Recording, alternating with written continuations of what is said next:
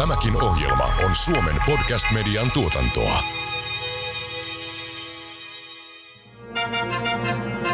Yleisurheilupodcast. Legendaarinen yleisurheilun Suomi-Ruotsi-maaottelu palaa kotiin. Kaikki mukaan kannustamaan Suomi-voittoon Olympiastadionille Helsinkiin syyskuun alussa. Yleisurheilupodcast. Antti Leskinen, olet Turun Urheiluliiton yleisurheilun toiminnanjohtaja. Tulit Jyväskylästä tänne ja olet käynyt myös Helsingissä kääntymässä. Turun Urheiluliitto oli tässä joku aika sitten se suomalainen urheiluseura, joka nappasi kaikki palkinnot ja menestystä tuli. Sitten tuli tämmöinen pieni laskukausi. Mitenkäs sinä tämän graalinmaljan tuot takaisin, menestyksen ja huippuvuodet? Tietenkin urheiluseuratoiminta on tällaista hyvinkin pitkäjänteistä työtä ja semmoisia pikavoittoja ei ole eikä oikeastaan kannatakaan tavoitella. Että kyllä se on ihan sitä, että päivittäin jokaisen asian pyrkii tekemään mahdollisimman hyvin ja tietenkin kun tätä urheilua tehdään urheilijoille ja valmentajille, niin tietenkin heidän asioita ajaen ja heitä tukien, niin se varmasti on aika tärkeä asia urheiluseurassa. Minkälaista on urheiluseuran kulissien takainen elämä? Siihen pureudutaan tässä jaksossa. Kuuntelet yleisurheilupodcastia. Paavo Nurmen stadionin studiolla Joona Haarala ja Veera Salbari. Tervetuloa mukaan. Yleisurheilupodcast. Yleisurheilupodcast. Ensimmäistä kertaa puhutaan asioista niiden oikeilla nimillä. Tunteita ja tunnelmia yleisurheilutulosten ja tekijöiden takaa. Yleisurheilupodcast. Yleisurheilupodcast. Minä olen Samuli Samuelsen ja minäkin kuuntelen yleisurheilupodcastia. Normaalisti alkuun on tapana kiittää, että tulit vieraaksi. Kiitos toki siitäkin, mutta nyt tuntuu, että pitää myös kiittää, että kiitos, että saatiin taas tulla. Me ollaan oltu täällä sun työhuoneen vieressä nauhoittelemassa jo monta kertaa, niin kiva, että saatiin nyt sut myös podiin vieraaksi. Kiva oli tulla ja kiitos kunniasta näin maineikkaaseen ja laadukkaaseen podcastiin, kun pääsee, niin se on aina suuri juttu. No, mitäs kuuluu tänne Paavo Nurmen stadionille tässä vaiheessa vuotta? Tässä on ehkä tällä hetkellä semmoinen pieni välivaihe, tietenkin koska nyt ei sille hirveän hiljasta ole, mutta hallikausi nyt pääosin takana ja kesää kohti lähdetään valmistautumaan. Et urheiluseurassa ehkä tämä maalis-huhtikuu semmoista pientä kevennystä, kun tavallaan hallikauden jälkeen ei tarvitse uusia toimintoja käynnistää, vaan ne on syksyllä jo käynnistyneet ja sitten kisoissa on pieni tauko. Et kerkeä vähän tehdä semmoista toiminnan kehittämistyötä myöskin ja miettiä vähän laajemminkin asioita. Et semmoinen niin kuin ihan mukava odottava tunne kohti kesää.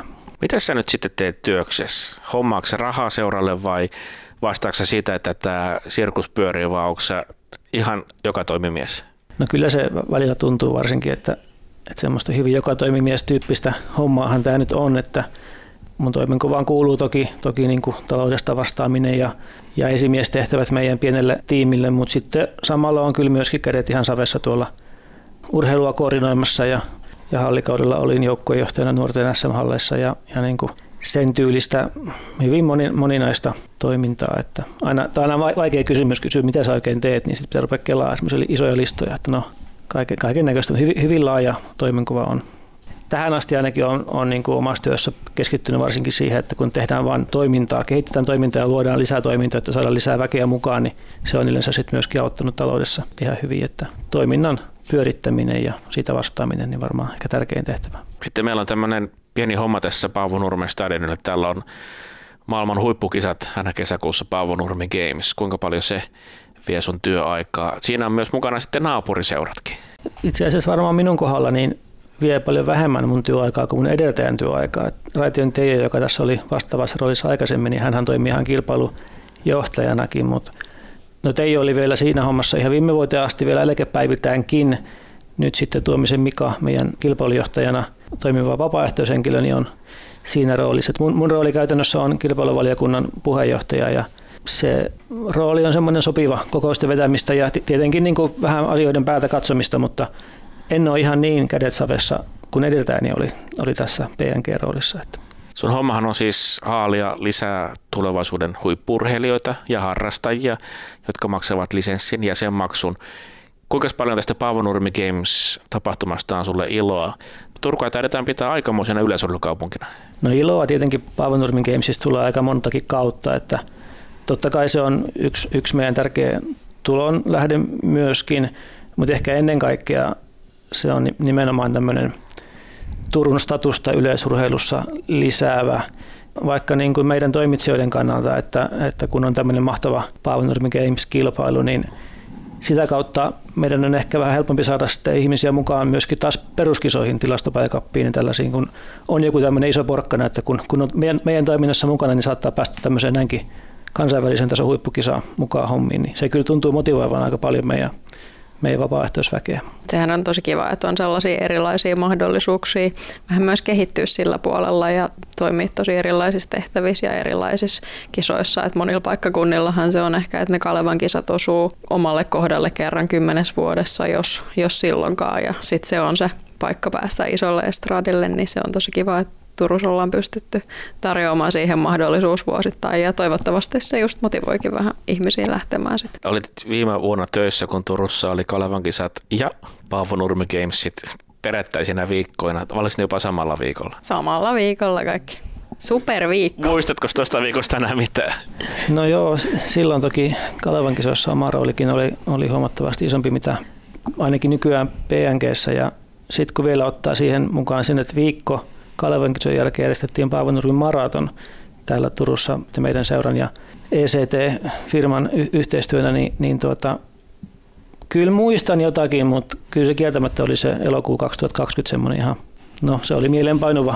Ehkä muutenkin, siis sähän oot nyt toiminut Turun Urheiluliiton yleisurheilun toiminnanjohtaja aika pitkälti tässä poikkeusajassa, niin millaista se on ollut? 3 vuotta mulle tuli nyt täyteen tuossa maaliskuun alussa ja tietenkin siinä kerkesi vuoden verran suurin piirtein sillä tavalla ilman koronaa tai muuta poikkeusta tehdä. Ja onneksi siinä kerettiin joitakin asioita, niin kuin ihan käytännön linjauksia, miten toiminnan viedään eteenpäin, niin jo tehdä sen ensimmäisen vuoden aikana. Kyllä se on ollut vähän nämä viimeiset 2 vuotta. Nyt tuntuu, että ihan viime kuukausina vähän sit helpottanut, mutta ihan vielä niin kuin tammikuussakin pohdittiin kiivasti sitä, että mitä kisoja saadaan järjestää, ketkä pääsee halliin harjoittelemaan. Semmoista jatkuvaa vähän niin kuin taiteilua siinä, että omia puolia täytyisi pitää, että urheilijat pääsee tekemään ja saadaan pidettyä kisoja, mutta samalla kuitenkin tämä terveysturvallisuus huomioiden niin, että niin kuin toimitaan vastuullisesti ja sillä kaikin puoli kunniakkaasti, niin on se ollut vähän semmoista taiteilua ja kyllä tuntuu, että viimeisen 2 vuoden aikana mennyt aika paljon aikaa siihen tavallaan selviytymiseen, eikä voinut ehkä niin paljon käyttää paukkoja toiminnan kehittämiseen, mitä olisi halunnut.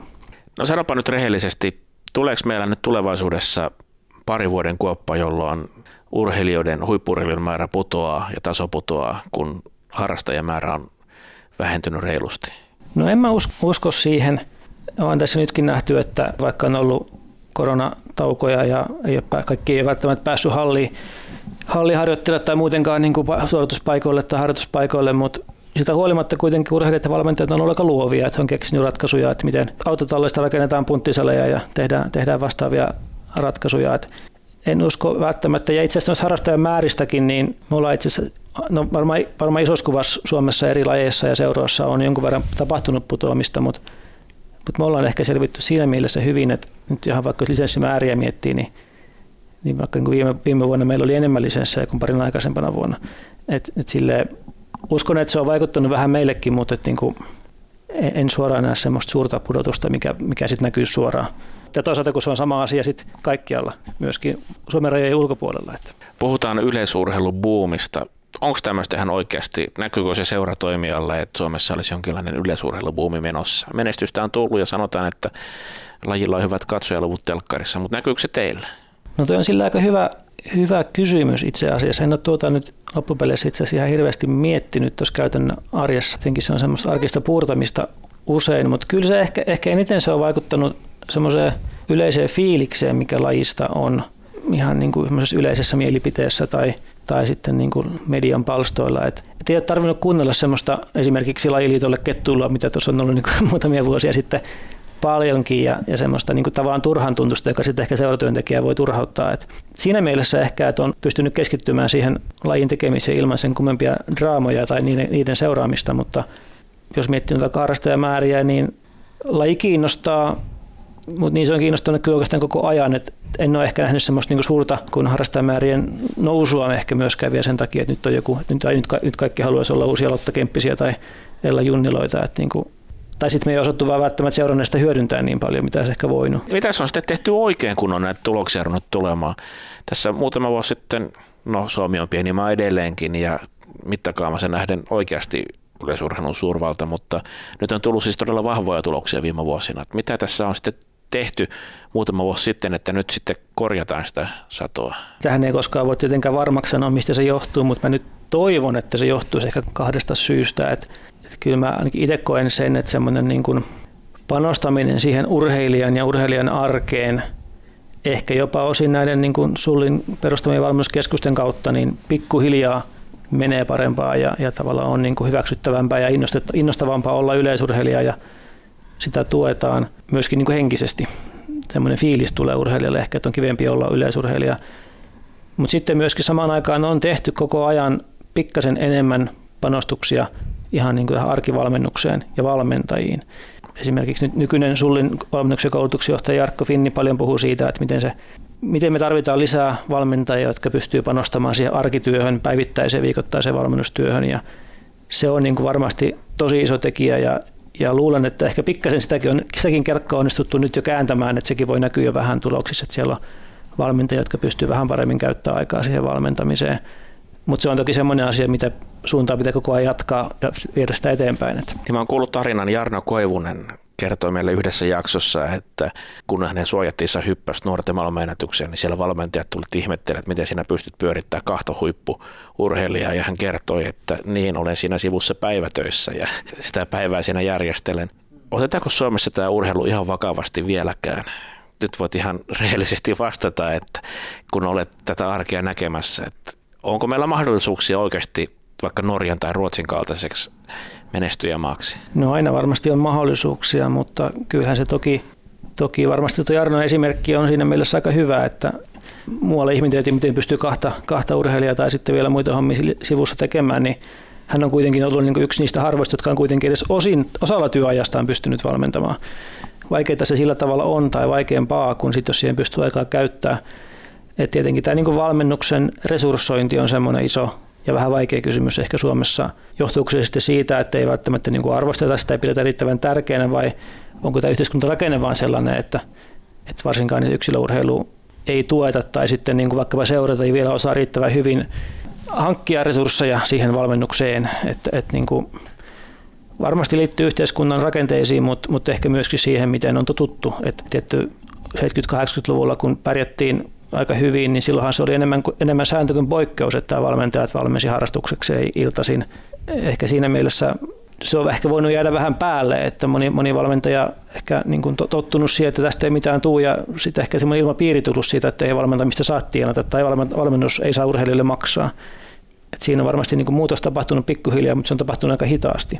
Voiko 70-lukua ja 2020-lukua verrata millään tavalla toisiinsa? No ei niitä enää niitä 70-luvun aikoja muistella, mutta kyllähän joskus sanottu, että silloin tuli menestystä. Onko siellä mitään, mitä sieltä voisi poimia, vai onko maailma vaan muuttunut niin paljon? Yleisurheiluperhe on laajentunut merkittävästi, keihästäkin heitetään ympäri maailman. No varmasti on asioita, mitä sieltä voi nostaa. Ja silloin niin kuin yksi, mikä varmasti on ollut semmoinen selittävä tekijä, ehkä just viitaten, mitä äsken puhuin noista valmentajista, jotka monet valmensi ihan huippu-urheilijoita täysin otohommina, niin ainakin siellä on semmoista niin kuin intohimoa ja tunteenpaloa siihen hommaan ollut jota on kyllä niin kuin edelleenkin, mutta voi kääntää ehkä sitten niinkin päin, että sitten nykyään kun aletaan puhua paljon tästä niin kuin valmennuksen ammattimaistumisesta ja niin kuin ammattivalmentajista, niin jotta sä voit olla ammattivalmentaja, niin sun pitää kuitenkin ensiksi osoittaa se suunnaton kiinnostus ja intohimo siihen lajiin ja se palo siihen lajiin, että ehkä sitä on opittavaa sieltä 70-luvulta. Jotainhan kulttuurista kertoo esimerkiksi mäkihyppy, kun katsoo suomalaisen mäkihypyn, no ihan eri laji kuin yleisurheilu, no yksilölaji sekin, niin mäkihyppyvalmentajia suomalaisia on ulkomailla ja he ovat niittäneet menestystä, mutta Suomessa jotenkaan sitä ei ole vielä saatu, nyt on pieni buumi tulossa, mutta miksi Suomi ei sitten pysty pitämään näitä valmentajia? Onko se vaan siis yhteiskunnallinen päätös vai kuka sen lystin pitäisi sitten maksaa? Se on tosi hyvä kysymys ja niin kuin viittasin tuossa aikaisemmin SuLin linjauksiin, että sitä tavallaan on pikkuhiljaa sitten vaan käännetty siihen suuntaan, että niitä olemassa olevia tulovirtoja niin ohjataan vähän enemmän siihen valmentajuuteen ja valmentajiin, joka sitten helposti on sitten taas, jos ei saada tuloja lisättyä, niin se on sitten taas pois jostain muusta. Että tietenkin se on niin vaikeita valintoja välillä, mutta varmaan myöskin se, että meidän pitää itse lajina pystyä paremmin perustelemaan sitä, että miten tärkeä se valmentajan rooli on. Se on niin tärkeä asia, että sitä pitäisi rahoittaa niin ehkä yhteiskunnan puolelta, mutta sitten samalla myöskin niin kuin yhteistyökumppaneiden puolelta, että se on niin kuin tärkeä. Sitä ehkä vieläkään ymmärretään ihan täysin, että miten täysin ratkaisevaa se on urheilijan kehityksessä. Minkälainen valmentaja on, miten valmentaja pystyy kehittymään ja käyttämään aikaa siihen työhönsä. Yleisurheilupodcast. Yleisurheilumaajoukkue on mahtavassa lennossa. On aika pistää pitkästä aikaa ruotsalaiset ojennukseen. Kannustetaan yhdessä maajoukkueen voittoon. Kaikki mukaan syyskuun alussa Stadikalle. Yleisurheilupodcast. Urheiluseuroillahan on aika monia tehtäviä. Te liikutatte lapsia, te liikutatte myös aikuisia. Ehkä kaupunkien näkökulmasta te olette sellainen alusta, joka tarjoaa lapsille hyvän paikan harrastaa samoin niin kuin perheiden näkökulmasta. Ja sitten siinä sivussa pitää esialostaa myös näitä huippu-urheilijoita, jotka sitten etenee aina olympialaisiin asti ja pärjää sitten sielläkin. Niin miten sä itse näet sen, koetko sä, että se seurojen päätehtävä on jotenkin muu? Tunnut tässä vuosikymmenien varrella. Luuleeko sä, että se seurojen rooli on nähty jotenkin eri tavalla vaikka silloin 70-luvulla kuin nyt? Mitä sä ajattelet tästä kaikesta? Ehkä silloin 70-80-luvulla voi olla vähän niinkin, että jos lähtee ihan sieltä niin kuin lasten kasvamisesta sinne urheilijaksi, huippu-urheilijaksi asti, niin paljon enemmän vaan tuli jostain pihaleikkien omatoimisen harjoittelun kautta sellaisia 15-16-vuotiaita urheilijat, jotka olivat aika valmiita aloittamaan semmoisen huippu-urheilun tähtävän harjoittelun jos niin vähän myöhemmässä vaiheessa. Nykyisin sitten semmoista niin omatoimistekemistä, omatoimista harjoittelua ei niin paljon ole, jolloin tavallaan valmennus pitää aloittaa jo paljon nuoremmasta pitäen ja tavallaan seuratyön pitää nykyisin vähän ehkä korvata sitä aikaisemmin itsestään tullutta liikkumista ja pihalla leikkimistä ja tämmöistä niin moninaista liikuntatoimintaa. Totta kai se tuo niin kuin oman haasteensa siihen huippujen kasvattamiseen, mutta en mä tiedä, en mä ehkä koe, että se nyt semmoinen niin kuin ristiriita sinänsä olisi ja samalla niinkin päin, että silloin jo aikaisemmin varmaan tämmöinen niin kuin maajoukkuejohtoinen suullinen valmennusryhmien merkitys on voinut olla jopa vähän suurempi, mitä se nykyään on, että ehkä jopa koe niin, että seuroja on otettu lajiliitonkin toimesta pikkuhiljaa niin kuin enemmän ja enemmän osaksi sitä seuran liiton ja Suomen yleisurheilun valmennusjärjestelmää. Ja suunta on vahvasti se, että niin kuin suuria seuroja ja liittojohtoisestikin pyritään tukemaan ja kannustamaan siihen, että pyritään löytämään sen kaiken muun toiminnan lisäksi, mitä seura järjestää, niin yksilöllistä, riittävän laadukasta valmennusta niille muutamille lahjakkuuksille, mitä aina silloin tällöin seurasta ihan KV-tasolle voi nousta, niin järjestelmän rakentaminen myöskin huippu-urheilua ajatellen niin on tärkeä seuran tehtävä ja ehkä se voi olla nykyisin jopa tärkeämpi, mitä se on ollut joskus ennen. Hyvä huomio, tuossa äsken tajusin, että mä oon itse 76 syntynyt ja 80-luvun lapsi. Niin meillähän oli pihalla jatkuvasti niitä pihaolympialaisia.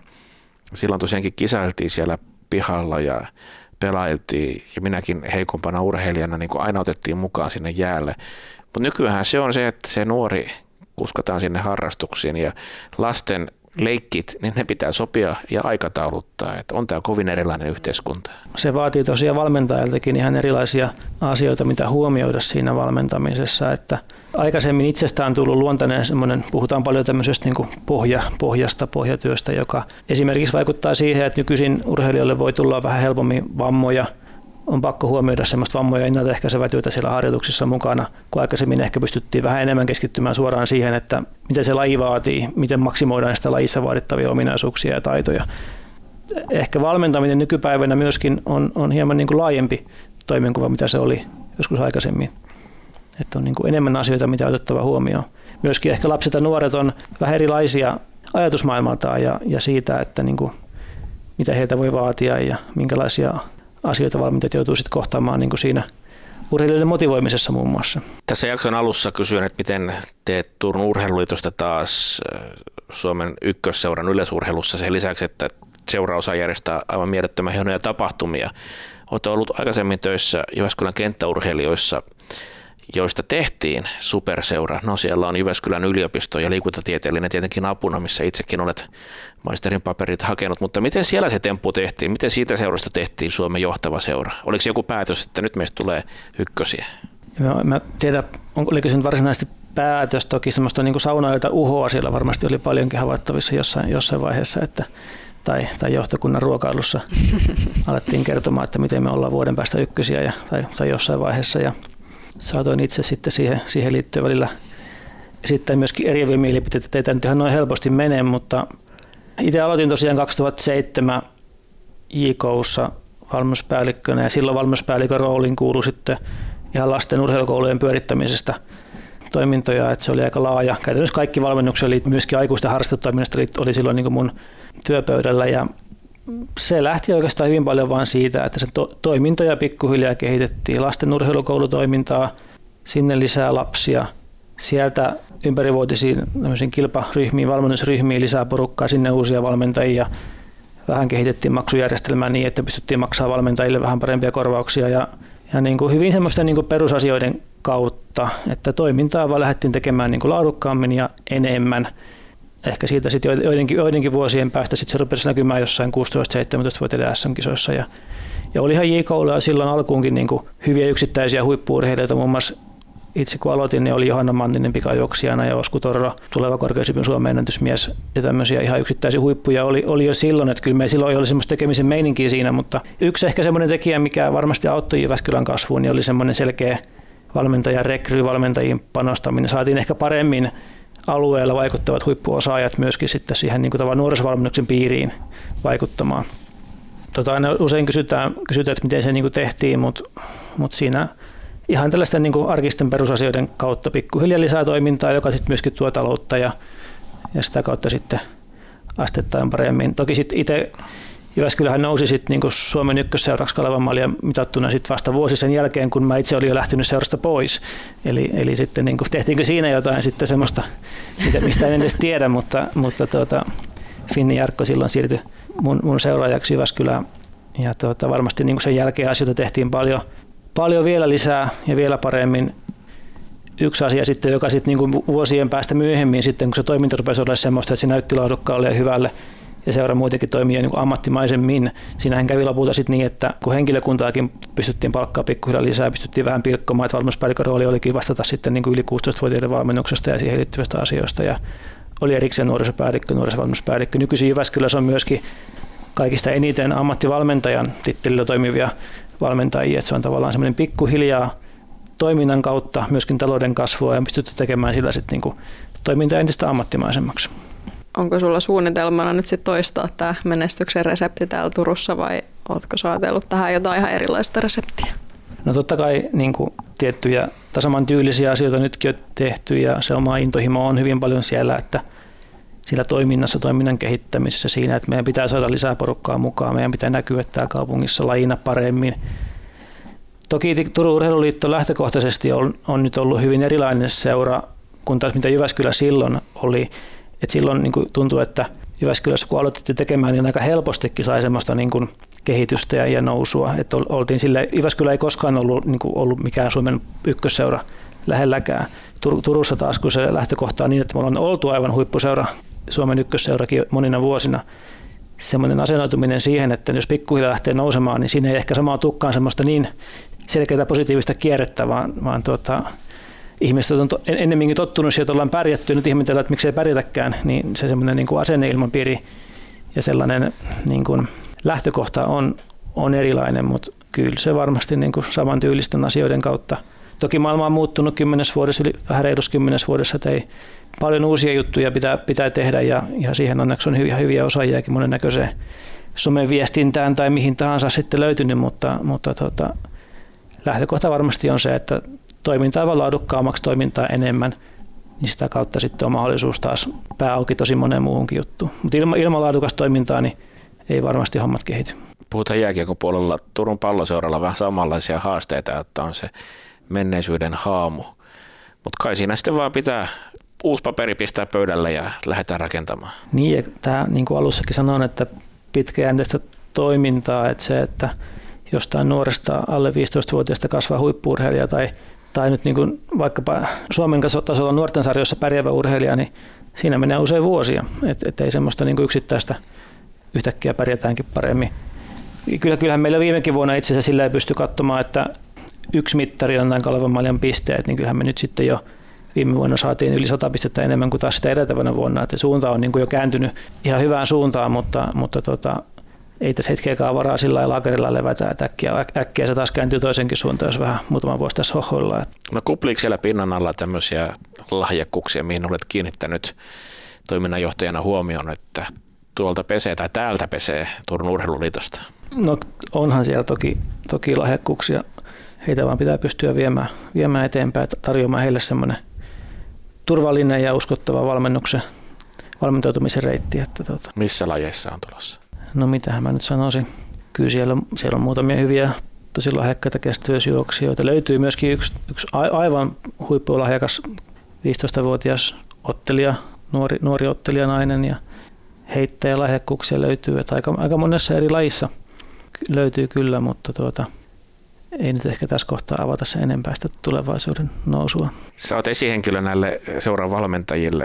Onko se koutsaamista vai sparraamista vai oletko hallinnollinen ihminen heille? Se on varmaan vähän molempia, että hallinnollinen joo, aika paljon sitten hyväksytään laskuja ja sillä käytännön asioita järjestellään, mutta totta kai sitä niin kuin, ehkä sitä haluaisi jopa vähän enemmänkin, että pystyisi valmentajien kanssa juttelemaan ihan niistä valmennuksen sisällöistä. Ja toki koen niin, että niin kuin itse mun rooli ei ole edes olla se, joka tietää kaikista kaiken ja osaa asioista, kertoa kaikille, miten asioiden pitäisi tehdä, vaan ennemminkin mun rooli on.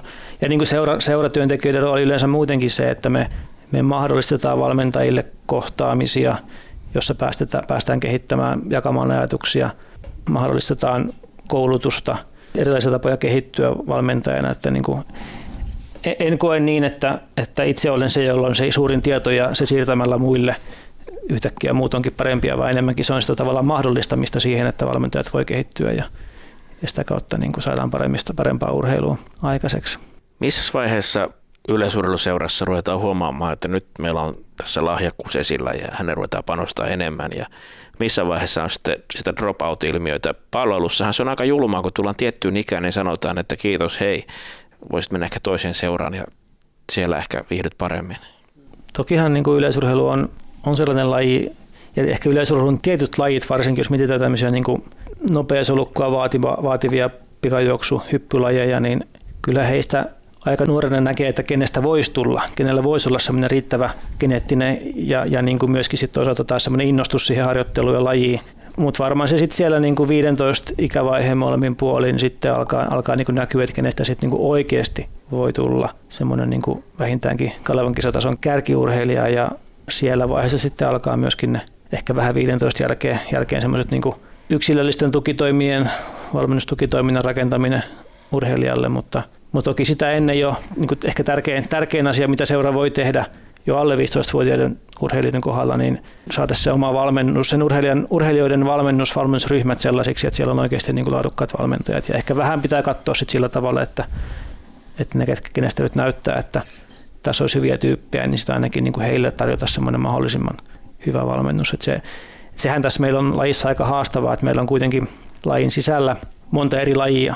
Valmentajalta vaaditaan aika paljon ja ollaankin siihen suuntaan ehkä vielä enemmissä määrin menossa, että siellä jossain jo niin kuin 13 vuoden jälkeen 14-15 sarjassa niin vähän pyrittäisiin ryhmiä jakamaan niin, että ollaan vähän vähintäänkin sillä niin kuin lajiryhmä painotetuissa ryhmissä, että päästään vähän jo oikeasti siihen suuntaan menee valmennuksessa, joka sitten sitä tiettyä urheilijaa auttaa kehittymään siinä omassa lajiryhmässä ja lajissa. Että kuitenkaan monipuolisuutta unohtamatta, mutta me vaaditaan paljon valmentajia, paljon eri lajien osaajia ja se on välillä sitten, kun samalla pitää myöskin tuoda isoa massaa ylöspäin, pitää kaikki mukana, meidän pitää kuitenkin huolehtia sitten harrastajamäärästä, niin se on semmoista jatkuvaa työtä, että mistä me löydetään ne valmentajat, ketkä pystyy käyttämään siihen riittävästi aikaa. Ja niin kuin aikaisemmin puhuttiin, niin hyvin pitkälle meidän valmentajat 90% on vähintäänkin niitä otovalmentajia, mitkä sitten työpäivän jälkeen tulee sitten valmentamaan. Heidän tyyppisiä me tullaan aina tarvitsemaankin, mutta niin lahjakkaiden urheilijoiden ja parhaiden valmentajien kohtaaminen ja sen mahdollistaminen on semmoista niin kuin ihan ydinjuttua. No sä vähän veit sanat suustani, nimittäin olisin kysynyt tästä yleisurheilussahan. Vapaaehtois- ja talkootyö on aika vahvasti meidän perimässä, niin mistä niitä valmentajia löytyy ja löytyykö niitä jatkossakin? Miten sä sen näet? Se on sellainen aika niin kuin olemassaolon ehtoihin liittyvä kysymys, että jos meillä ei ole niitä valmentajia jatkossa, niin silloin meillä ei ole kyllä niitä urheilijoitakaan. Ja Toki sitten niin, meilläkin on strategian tavoitteena se, että me saadaan ammattivalmentajuutta lisättyä, ja kun sitten osa valmentajista on täysin otovalmentaja, tekee sitä hyvin pitkälle sitä intohimosta ja halusta viettää ne illat siellä hallilla, vaikka perhekin ehkä osoittamassa siellä kotona, mutta kuitenkin monet valmentajat sinne tulee, niin se on aika pientä taiteilua sit siinä, että miten me tällä niin kuin ammattivalmentajuudella tai palkatulla seurahenkilökunnalla niin pystytään sitten jotenkin sille yhteistoimin viemään eteenpäin molempia, eli sitä vapaaehtoispuolta ja sitten tavallaan sitä ammattivalmentajuutta. Et joskus on käyttänyt semmoista termiä tai sanontaa, että aina kun seuraan palkataan joku ihminen johonkin rooliin, niin vaikka se nyt sitten olisikin valmentaja, niin jollain tavalla tämän valmentajan pitäisi pystyä sitten niin kuin joko tukemaan tai jollakin tavalla niin kuin myöskin haalimaan lisää sitä vapaaehtoisuutta siihen. Että se on niin kuin hirveän tärkeä rooli seuran jokaisella tekijällä. Että meillä ei ole vaan tällä hetkellä oikein varaa siihen, että me keskitytään ammattilaisena johonkin tiettyyn spesifiin omaan rooliin seurassa, vaan meidän pitää sillä omalla panoksellamme lisätä sitä vapaaehtoisuutta myös. Että niin kuin se on tavallaan se vapaaehtoisten etsiminen on ihan niin kuin täyttä työtä ja se on se, mihin me aika paljon työaikaa myöskin käytetään. Yleisurheilupodcast. Nesiri, Hurske, Korte, Junnila, Lakka, Mäkelä, Salminen, Mörö, Samuelsen, Raitanen, sinä, minä ja tuhannet muut. Kesäkuussa Turkuun Paavon kisoissa ja syyskuussa maaottelussa Stadikalle. Yleisurheilupodcast. Miten sä itse oot aikanaan päätynyt tälle polulle? Sun oma taustahan on kestävyysjuoksun puolella, eikä vaan? Itse aloitin 2007 seurassa. Mun oma juoksuura oli siinä sitten ehkä vähän semmoisessa taitoskohdassa myöskin. Koskaan en ole päättänyt, että nyt lopetan, vaan se sitten vähän niin kuin jäi. Olin aloittanut seurassa Jyväskylässä valmentajana vähän siinä 2006 vuoden puolella. Sitten vaan sattui sillä tavalla minun kannalta sopivasti, että seuran silloinen valmennuspäällikkö Miska Viiri oli päättänyt irtisanoutua ja sitten siirtyä muihin haasteisiin. Ja tämä IK-valmennuspäällikön tehtävä tuli auki ja itse sitten just samaan aikaan satuin valmistumaan liikunnalta. Niin päätin sitten hakea ja jostain syystä sitten minut siihen ilman minkäännäköistä kokemusta seuratoiminnasta valittiin, että se oli semmoinen niin kuin hyvää sattuman kauppaa varmaan, että osui sopivaan aikaan paikka auki ja sitä sitten hain. Toki silloin kun liikunnalla opiskeli valmennusoteasta ja soppi pääaineena, sitähän oltiin sitten lähdössä seuraan tekemään niin kuin nimenomaan sitä huippu-urheilua, että nyt perskulle, nyt ruvetaan niin kuin panostamaan tähän valmennukseen huippu-urheiluun ja kyllä sitten niin äkkiä kävi kyllä selväksi se, että jotta sen seuratoiminnan voi hoitaa hyvin, niin sitä työmaata on sitten niin oikeasti sieltä lasten urheilukoulusta ihan moninäköisiin hommiin. Että kyllä se niin äkkiä sitten karisi sellaiset luulot siitä, että tässä nyt ollaan semmoisessa glamourisessa huippu-urheilumaailmassa, vaan kyllä sitä sitten niin ensimmäisenä työviikkoina lähdettiin etsimään syksyn urheilukouluun ohjaajia ja ihan tavallaan nollista. Ja ihan niin kuin, onneksi siinä oli sitten vähän niin kuin otopohjasta urheilukoulu vastaavaa tämän tyyppistä apuna, mutta nopea oppikoulu siihen seuratoimintaan siinä kyllä tuli, että lähdettiin ihan kädet savessa tosi perusjutuista liikkeelle. No pitäisikö nämä huippu-urheilijat sitten niputtaa yhteen, että seiväshyppää tässä on seiväshyppy kaupungissa ja pikajuoksijat pikajuoksukaupungissa? Niin, tämä on sellainen asia, jota niin kuin Suomen Urheiluliittokin on tässä jo viime vuosien aikana ja tämän valmennuskeskusajattelun kautta vähän tähän suuntaan pyrkinyt viemäänkin asioita. Ja ehkä tässä keskittämisajoituksessa niin Suomessa voi tulla vähän vastaan se haaste verrattuna vaikka johonkin Hollantiin, jossa tätä keskittämistä on tehty tosi paljonkin. Et Suomi on aika iso maa ja se, että niin lähteekö sitten yläkouluiässä tai lukiovaiheessa toiselle puolelle Suomea harjoittelemaan johonkin keskukseen, jos on ainut paikka, jos tarjotaan ammattivalmennusta tyyliin. Jos sinulla sitten kuitenkin voi olla siellä omassakin paikassa niin oikeasti hyvä valmentaja olemassa, niin nämä on sellaisia kysymyksiä, mihin ei välttämättä aina ole edes oikeita vastauksia. Mutta siinä mielessä että tämä keskittäminen on kuitenkin yksi iso mahdollisuus sille, että me pystytään tätä ammattivalmentajuutta esimerkiksi kehittämään tai urheilijan tukipalveluita kehittämään. Että jos me, kun resursseja keskitetään, niin niillä pystytään saamaan johonkin asioita vähän paremmin. Ei täydellisesti, mutta paremmin. Ja se on varmaan se Suomen tie, että jollakin tavalla tätä keskittämistä tehdään. Mutta jotenkin itsekin olen aistinut sen, että ehkä se tavoite ei välttämättä olekaan ihan täydellisesti se, että kaikki pikajuokset johonkin yhteen paikkaan tai seiväshyppää Turkuun Jarno Koivuselle tai tämän tyyppisesti, vaan on vähän tämmöistä niin kuin välimallia, hybridimallia tavallaan myös tässäkin. Ja toisaalta ehkä meidän pitää myöskin Suomen kokoisessa maassa pyrkii katsoa aika yksilöllisesti lahjakkuuksia asioita ja pyrkii räätälöimäänkin osittain niitä, mutta olen keskittämisen kannalla, mutta sillä tavalla niin kuin järkevissä mittasuhteissa. Joskus kuulee puhuttavan, että yleisurheilu olisi tämmöinen maaseudun laji Suomessa, vähän niin kuin pesäpallo, mutta se taitaa olla illuusiota. Kyllä se varmaan niin kuin nykyisellään alkaa vähän olla. Ei siitä kyllä montakaan vuotta aikaa taaksepäin ole, kun vielä puhuttiin, että tänne menestyjät tulee maaseudulta ja isojen kaupunkien seurasta tulee semmoisia kohtalaisia pikajuoksijoita, mutta ei oikein niin kuin muita. Ehkä tämä, onko siinä taustalla sitten kaupungistuminen vai onko siinä ehkä se, että isommat seurat pikkuhiljaa kehittyy ja ammattimaistuu, varsinkin kun samaan aikaan ehkä sitten pienempien kaupunkien, pienempien paikkakuntien seuroilla on voinut tapahtua vähän sitä, että jotkut innokkaat vapaaehtoiset puuhahenkilöt tai toimihenkilöt seurossa niin alkaa vähän niin kuin olla sitä katoavaa kansanperinnettä. Niin kuin, ei tietenkään täysin ja ei pidä niin kuin yleistää, mutta niin kuin siihen verrattuna mitä joskus aikaisemmin on ollut. Ja ehkä jos miettii jotain Suomen tämmöisiä niin kuin menestyslajeja, vaikka jotkut heittolajit, niin semmoinen laaja taso on pudonnut, ehkä kestävyysjuoksukin vähän samantyyppinen, semmoinen tyypillinen maaseudun laji, niin on pudonnut ja se johtuu aika pitkältä varmaankin siitä, että niistä maaseudun seuroista ei enää tulekaan niin laajasti sitä porukkaa, mitä joskus ennen on tullut. Isommat kaupungit ehkä on pystynyt vastaamaan siihen vähän paremmin ja nytkin jos miettii ihan arvokisajoukkuiden urheilijoita, niin kyllä niitä huippuja tulee entistä enenevissä määrin myöskin niin kuin isojen kaupunkien seurasta tai sitten niin, että on tultu kaupunkeihin opiskelemaan akatemiaympäristöä sieltä. Jos miettii vaikka Lotta Kemppinen, just mitä mainittu, Tampereella monia hyviä urheilijoita ja vaikka Jyväskylässä myös, niin kyllä se on vähän kääntynyt siihen.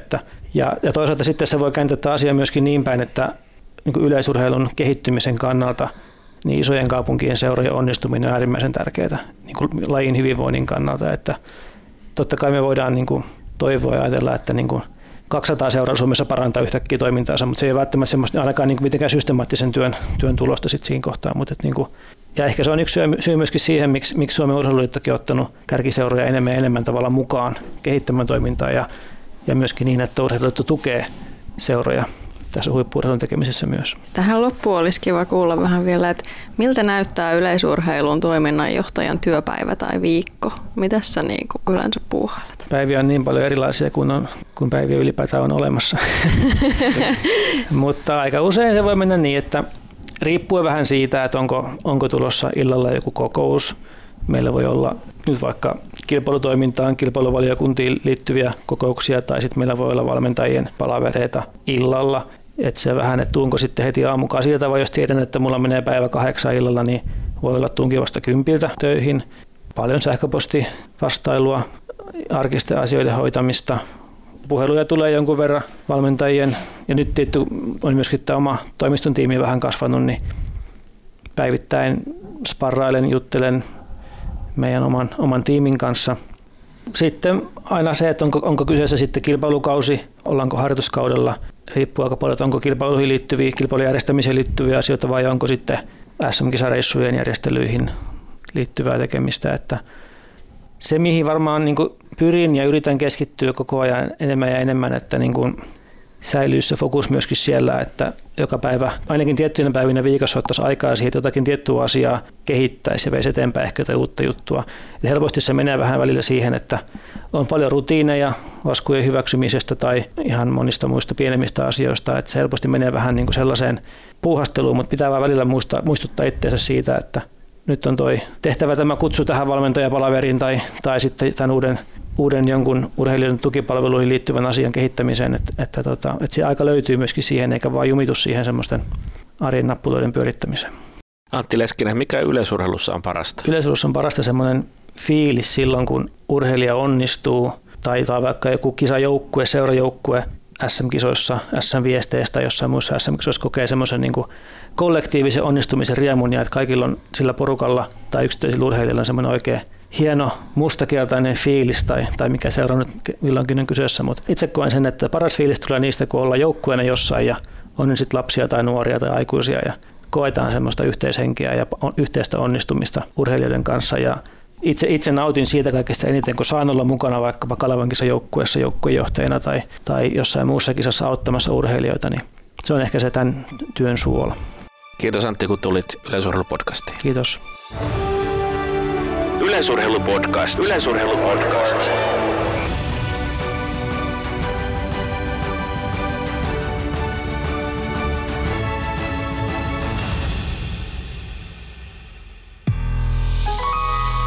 Tämän ohjelman tuotti Suomen Podcast Media. Jos pidit tästä ohjelmasta, muista seurata Spotifyssa tai arvostele ohjelma Apple Podcastissa, niin muutkin löytävät ohjelman pariin.